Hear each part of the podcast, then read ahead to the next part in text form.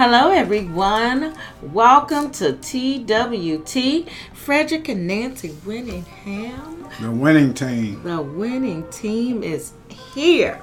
We want to thank all of you all for just joining us. We thank you for everything that you do to support the winning team. We're just so excited to be here with you all today.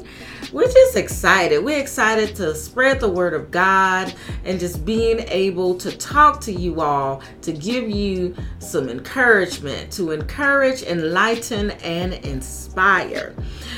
Today's winning word is entitled Two Worlds. Two worlds. I bet you didn't know that we live in two worlds, even though it's one world that we live in.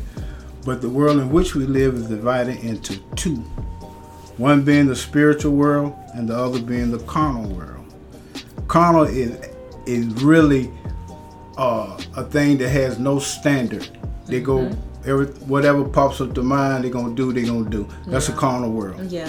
God, God, the Creator, who is in control of this entire world, said, "Be in the world, but not of the world." Mm-hmm. God said this now: "Be in the world, but not of the world." Yes. The carnal world is full of evil and wickedness, in which the mm-hmm. devil is the little G O D, little mm-hmm. G O D Yes. of this world, of the carnal world.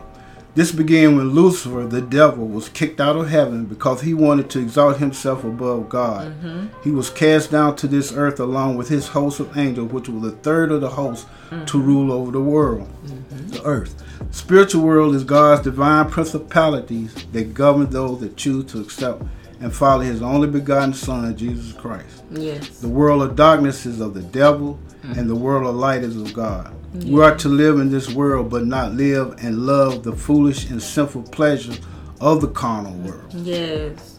Because in Second Corinthians, the sixth chapter and 14 verse, it says, Do not be yoked together with unbelievers. Maybe I should say that again. Maybe I should Yeah. say that again. Yeah, let's say that again.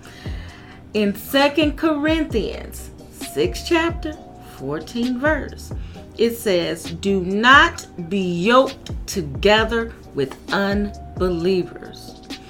For what fellowship has righteousness with lawlessness? Or what fellowship has light with darkness? The light represents the purity of God, His wisdom and glory. And darkness represents the works of the devil and of the flesh, where the workers of iniquity hide. God wants us to live in the spiritual world in His marvelous light. Amen. Yes. A light that continuously eliminates us. Now, as you can see, there are two worlds. I got a question. We have a question. The winning team has a question. Which world do you choose to live in? Another scripture in John 8, chapter 12, verse, Jesus said, I am the light of the world. Mm-hmm. Whoever follows me will never walk in darkness, Yes. but will have the light of life. To sum it up, when we live our lives in darkness, we are mm-hmm. living in sin, which is of the devil, mm-hmm. and will lead to destruction. Yes. If we live our lives the way God intended, then we are living in the light which is eternal. Mm. Dive into God's word directly and listen to what He has to say That's right. and be reminded of what God has planned for you. Mm-hmm. Another way you can do this is through worship. Be still and praise God for the things He has given you That's right. and trust in Him what He will do in the future. Yes. Finally, pray. yes. Always pray, never cease praying. The Bible said, "Never man is always to pray and never cease praying." Pray Yes. as always. We hope this message has touched, inspired, and enlightened someone. Yes.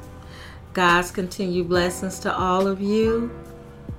Always remember that you're winning.